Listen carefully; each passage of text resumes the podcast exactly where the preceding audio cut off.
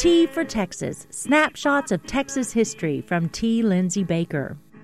Dallas artist Frank Reaugh was renowned in the first half of the 20th century for his fine paintings of Texas longhorns, even being called the Dean of Texas Artists. He was known among his disciples, however, from his famous summertime painting trips to the ranch country in the West and his Model T crammed with students, paint tubes, and brushes.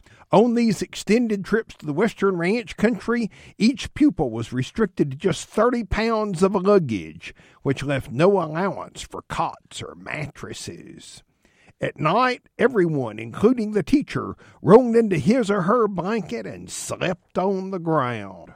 City born Harriet Grandstaff was a veteran of the summer trips and the Model T nicknamed the Cicada. She was afraid to sleep on the ground like the others, but Reaugh reassured her that rattlesnakes, in his words, won't bother you if you don't bother them.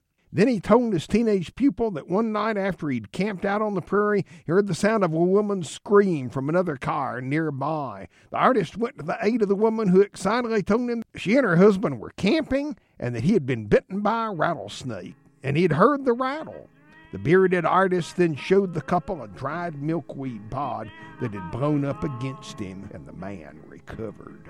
T for Texas with T. Lindsay Baker is produced by KTRL Radio at Tarleton State University in Stephenville, Texas. More information at tfortexas.org.